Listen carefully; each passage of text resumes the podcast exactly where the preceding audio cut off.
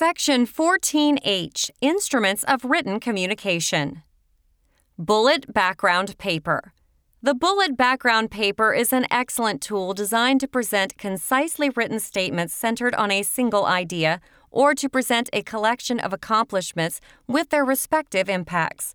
Refer to Figure 14.9 for additional information on the bullet background paper. Air Force IMT 1768 Staff Summary Sheet. Use the Staff Summary Sheet to summarize staff work, request action, or forward information. Staff summary sheets often contain several handwritten notes before reaching the approval authority. Therefore, they do not require the same level of perfection, error free typing, etc., as the correspondence they may cover. Refer to Air Force Handbook 33 337 for information on filling out the staff summary sheet. Electronic Staff Summary Electronic staff summary requiring your group or wing commander's signature should be sent through your internal channels via email. The Office of Primary Responsibility transmits the package via email to the first reviewer to coordinate and comment. The first reviewer should forward, never reply the package with comments, if any, to the next reviewer. This procedure is repeated until the last reviewer has coordinated on the package. The last reviewer forwards the entire package back to the Office of Primary Responsibility.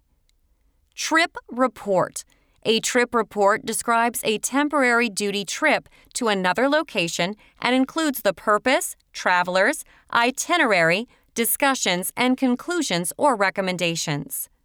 Staff Study Report Use the Staff Study Report to analyze a clearly defined problem, identify conclusions, and make recommendations.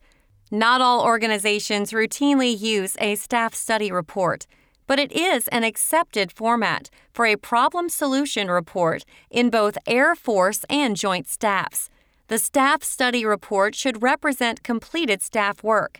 This means the staff member has solved a problem and presented a complete solution to the boss.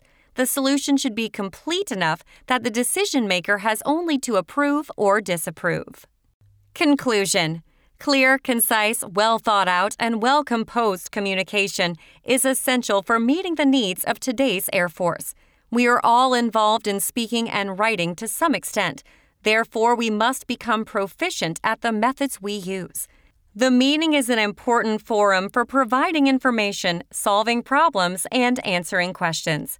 Written communication is also another area crucial to meeting the Air Force mission. Fortunately, we have several instruments at our disposal to help us with the process.